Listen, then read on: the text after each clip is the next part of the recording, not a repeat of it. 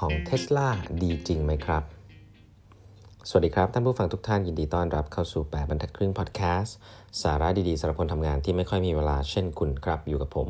ต้องกวีวุฒิเจ้าของเพจ8บรรทัดครึ่งนะฮะ วันนี้เป็น EP ที่ 1025 นะครับ ที่เรามาพูดคุยกันนะฮะ วันนี้นะครับก็จะขอกลับมาเล่าถึงหนังสือต่อเนาะหนังสือ The Power Play นะฮะ Tesla Elon Musk แล้วก็ The Bet of the Century นะครับ เล่มนี้เนี่ยละเอียดมากเลยเกี่ยวกับเรื่องของ Tesla เนาะก็เลยจะมาแงะแงะให้ฟังแต่แต่ละเล่มแต่ละแต่ละครั้งที่เล่าให้ฟังก็จะเป็นแง่มุมต่างๆเนาะคงไม่ได้เล่าละเอียดละเอียดนะแต่จะเล่าถึงวิธีคิดของอีลอนมัสก์ซึ่งผมก็ได้เรียนรู้เยอะนะครับ ในหนังสือเล่มนี้ที่แบบมีอะไรที่มันโหดๆอยู่เยอะนะฮะ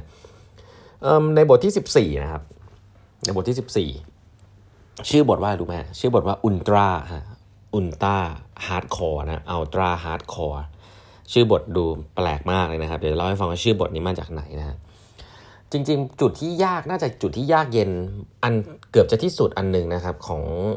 อีลอนมัสเนี่ยแล้วก็เทสลาเนี่ยก็คือจุดเนี้ยที่เขาถึงคือบริษัทตอนนี้ IPO ไปแล้วนะ มีเงินหลั่งไหลเข้ามาพอสมควรละแต่ว่าสิ่งที่มันยากมาก ๆ เลยที่ ที่เทสลาพยายามจะทำณตอนตอนนั้นนะครับ ปีประมาณสัก 2012 เนี่ย ก็คือเขาได้ออกไปโมไว้ล้วว่าโมเดล S เนี่ยจะหน้าตาเป็นยังไง แต่ถ้าจำกันได้เนี่ยโมเดล S เนี่ยที่เป็นซีดานที่บอกว่าจะต้องแข่งกับ BM Series 5 เนี่ย มีแต่ดีไซน์นะ มีแต่ภาพ แต่ไม่รู้จะผลิตยังไงนะครับ ทีนี้ชีวิตจริงก็คือว่ามันต้องเริ่มทำการผลิตแล้วแหละนะฮะเขาก็เริ่มหาคนเริ่มหาใครเข้ามาเพื่อทำการผลิตนะครับ แน่นอนไม่ได้มีเงินถุงเงินถังนะแม้ว่าจะ IPO แล้วเนี่ย เงินแคชก็ไม่ได้เยอะนะครับ ซึ่งก็ต้องมานั่งรีดีไซน์โรงงานกันใหม่ และไอ้โรงงานเนี่ยแหละฮะคือสิ่งที่เกิดทำให้เทสลาเจ๊งอีกรอบหนึ่งนะครับการทำรถยนต์ที่มันเป็นแมสขึ้นมาเนี่ยที่ไม่ใช่พวกรถที่ไม่ได้เป็นรถสปอร์ตแบบ Roadster เนี่ยมันต้องมีการทำ crash test นะมันต้องมีการเขาเรียกว่าทำ safety test ทำอะไรเยอะมากนะครับซึ่งมันเป็นสิ่งที่ใหม่มากเลยของ Tesla นะครับแล้วก็ Tesla ก็ไม่ได้มีเงินถุงเงินถังด้วยนะฮะอีลอนมัสก์เนี่ย ส่งอีเมลอันนึงฮะไม่รู้ว่าส่งไปเพื่อ motivate พนักงานหรือเปล่าไม่รู้นะ แต่ว่าอีเมลนั้นเนี่ยมีชื่อหัวข้ออีเมลนะครับว่า ultra hardcore ฮะเขียนอย่างนี้ฮะ นี่คือคำของอีลอน มัสนะครับ scaling model S production without hurting quality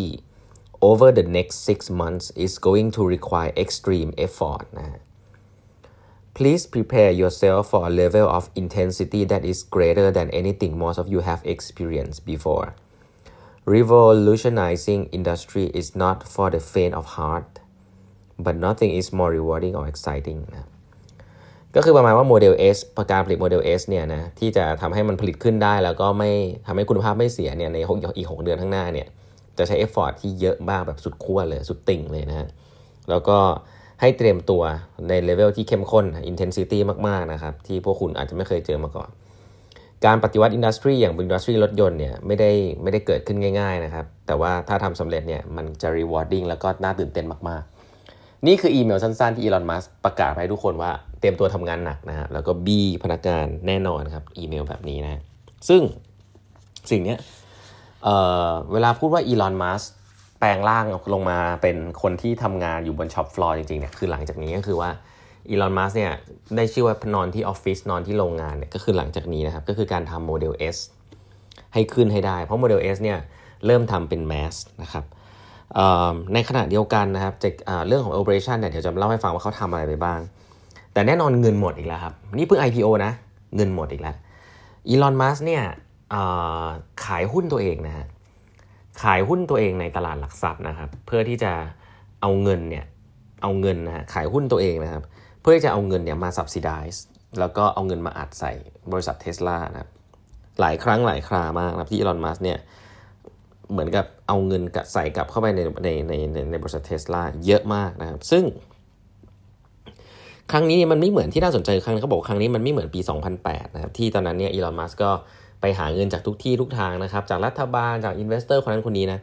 ตอนนั้นบริษัทเนี่ยยัง private อยู่นะ private ก็คือยังไม่ยังไม่ยังไม่ยังไม่ออกสู่สายตาประชาชนนะ ทีเนี้ยความความนี่คือสิ่งที่ทำสิ่งแรกนะครับ ที่ทำให้อีลอนมัสเนี่ยเกลียดนะฮะตอนนั้นคือต้องเรียกว่าเกลียดนะครับตอนนี้คงไม่เกลียดนะแต่ตอนนั้นเนี่ยคือเกลียดมากก็คือว่าเขาบอกว่าเขาไม่น่าเอาบริษัทเข้า IPO เลยนะครับแต่แน่นอน IPO เนี่ยมันเป็นจุดที่ทำให้เขาบริษัทเขารอดนะเพราะว่าเรสเงินได้ค่อนข้างเยอะ แต่ว่าหลังจากนั้นเนี่ยการทำ IPO เนี่ยมันเกิดขึ้นก็คือว่ามันมีราคาหุ้นให้เห็นอยู่ตลอดเวลาขึ้นขึ้นลงลงทุกๆ ครั้งที่อีลอนมัสก์จะทำอะไรเนี่ยจะโดนนักข่าว จะโดน PR จะโดนพวก activist investor เนี่ยมาบอกว่าเฮ้ยทำนี้ทำไมนะคือต้องต้องเห็นภาพก่อนว่าเวลาคุณเป็นบริษัทในตลาดหลักทรัพย์เนี่ยมันก็มีเอ่อ investor ประเภทหนึ่งที่อยากจะทำให้หุ้นคุณตกนะคือหุ้นมันตกจากข่าวถูกไหม เขาก็ไป short sell ไว้ short sell ก็คือการการเหมือนกับไปขายล่วงหน้าไว้ แล้วถ้าเกิดหุ้นมันตกเนี่ยเขาก็จะได้กำไร มันมี investor พวกนี้อยู่เยอะนะครับในอเมริกาที่แบบว่า รู้ว่าเนี่ยอยากจะช่วงเนี้ยอีลอนมัสก์ลำบากนะลำบากอย่างเช่นอย่างเงี้ยกำลัง raise fund อยู่ ก็ปล่อยข่าวว่าเทสลาจะเจ๊งละลำบากละอีลอนมัสก์ต้องมานั่งขายหุ้นตัวเอง เพื่อที่จะเอาเงินไปเลี้ยงบริษัทอะไรอย่างเงี้ยคืออีลอนมัสก์เนี่ยพูดสิ่ง ซึ่งเหตุผลจริงเป็นอย่างนั้นหรือเปล่าไม่รู้ แต่ว่าพอพอมีข่าวแบบนี้ปุ๊บเนี่ยหุ้นมันก็ตกฮะหุ้นตกเนี่ยบริษัทนี้ก็ได้กำไร อันนี้คือ strategy ของพวก activist investor พวกนี้ก็คือว่าไม่ได้หวังดีกับองค์กรอะคือคือมีการทำช็อตเซลล์นะครับก็คือว่าปล่อยข่าวที่ไม่ดีนะครับให้ให้กับบริษัทเนี่ยหุ้นตกอะไรเงี้ยอีลอนมัสเนี่ยเจอแบบนี้บ่อยมากๆนะครับแล้วก็อีลอนมัสเนี่ยพยายามนะก็เป็นการเขาบอกว่าเป็น learning curve ของเขาในการที่คุยกับตลาด แต่อีลอนมัสก็ต้องพูดดำตรงว่าเป็นคนที่ คุยกับตลาดได้ได้ค่อนข้างเละมากนะครับ แล้วก็ชอบทวิตเตอร์ชอบทำอะไรที่จริงๆกลต.ของที่อเมริกาเองเนี่ยก็ก็จะเดี๋ยวเดี๋ยวตอนท้ายๆเนี่ยจะเล่าให้ฟังว่ามีการฟ้องอีลอนมัสก์ด้วยนะฮะว่าเออพูดจาอะไรแต่ละอย่างทำให้หุ้นขึ้นหุ้นลงเนี่ยทำให้มีคนเสียหายค่อนข้างเยอะทีเดียว แต่ว่าจะเล่าให้ฟังในบทนี้ก็คือว่าการ IPO เนี่ยมันมีข้อดีก็คือว่ามีการ raise เงินได้ได้เยอะใช่ไหม แต่ว่าข้อเสียก็คือมันจะต้องโดนจับตามองจาก activity ต่างๆตลอด ซึ่งอีลอนมัสก์เนี่ยไม่ถนัดเลยนะครับ แล้วก็การที่เขาต้องทำอย่างเงี้ย ต้องเรสฟันขายหุ้นนู่นนี่นั่นเนี่ย ก็จะมีข่าวออกมาตลอดนะครับทำให้บริษัทเทสลาเนี่ยโดนเทสลาเนี่ยโดนเขาเรียกว่า scrutinize อยู่ตลอดเวลาว่าตอนนี้สถานะบริษัทเป็นยังไงบ้าง ซึ่งเมื่อก่อนเนี่ยจะสังเกตว่าอีลอนมัสก็จะปกปิดไว้เงียบๆไว้อยู่แค่ในบริษัทตัวเองได้นะเพราะเขาไม่ได้เป็นพับลิกแต่ทีเนี้ยอีลอนมัสในเมื่อ IPO ไปแล้วเนี่ยจะต้องมามาพูดกับ ประชาชนตลอดเวลานะครับซึ่งก็ต้องบอกว่าเป็น learning curve ของเขาจริงๆนะครับในหนังสือเล่มนี้คือว่าตอนแรกก็ทำไม่ค่อยเป็นอะหลังๆเขาก็จะเริ่มพูดดีขึ้นดีขึ้นฮะแต่ว่าจริงๆมันก็ไม่ได้ดีขึ้นมากอะเดี๋ยวหลังๆเล่าให้ฟังว่าโอ้โหคนคนนี้นี่เล่นกับสื่อได้สนุกสนานมากนะครับใครที่อยู่วงการพวกคริปโตนี่จะรู้เลยนะฮะว่าปีที่ผ่านมานี่ที่ล่วงหลาย ๆ เรื่องเนี่ยที่คริปโตมันล่วงขึ้นล่วงขึ้นลงขึ้นลงเนี่ยก็เพราะว่าอีลอนมัสนะครับแต่มีโค้ดอันหนึ่งซึ่งผมคิดว่าอยากจะแชร์มาในตอนท้ายนี้คือว่า เขาบอกกับนักข่าวนักข่าวก็บอกว่าเฮ้ยบริษัทคุณโอเค หรือไม่โอเคกันแน่เนี่ยเออคุณช่วยบอกความจริงได้ไหมอีลอมัสพูดอย่างนี้บอกว่า as soon as CEO says I'm not sure if we survive you're dead นะคือเขาบอกกับบอกนักข่าวว่า คุณรู้ไหมว่าถ้า CEO เนี่ยเริ่มมีความไม่มั่นใจ หรือพูดว่าไม่แน่ใจว่าเราจะรอดได้หรือเปล่า คือพูดความจริงอะไรแบบเนี้ยคุณตายไปแล้วนะ คือหลาย ๆ ครั้งอีลอนมัสพยายามที่จะสร้างวิชั่นว่า เฮ้ยมันได้นะแม้ว่าตัวเขาเองยังไม่ได้เชื่ออย่างนั้นเลย แต่เขาต้องบอกว่า perception คนข้างนอกเนี่ยเขาต้องพยายามบอกกับตัวเองเสมอว่ามันทำได้ครับพอถ้าเมื่อไหร่ที่ CEO คนนำบอกว่าไม่แน่ใจแล้วเนี่ยก็คือตายแน่นอนนะครับเพราะฉะนั้นใครที่อยู่ในตำแหน่งที่เป็นผู้นำนะฮะก็หลาย ๆ ครั้งคุณอาจจะยังไม่ได้เชื่อยังไม่เห็น แต่คุณต้องบิวตัวเองให้เชื่อให้ได้ครับเพราะความเชื่อนั้นมันจะส่งต่อไปถึงพนักงานคุณให้เขาได้ทำงานแบบสบายใจ ไม่งั้นนะฮะงานหนักโอ้โหงานหนักมากเจอวิกฤต นะครับอย่างเช่นช่วงนี้แล้วถ้าเกิด CEO บอกว่าไม่แน่ใจว่าจะผ่านไปได้หรือเปล่าเนี่ยลูกน้องก็เสียกำลังใจนะครับอันนี้อีลอนมัสก์ก็เขียนไว้ก็ค่อนข้างตรงกันนะครับอันนี้ก็เลยนำมาแชร์กัน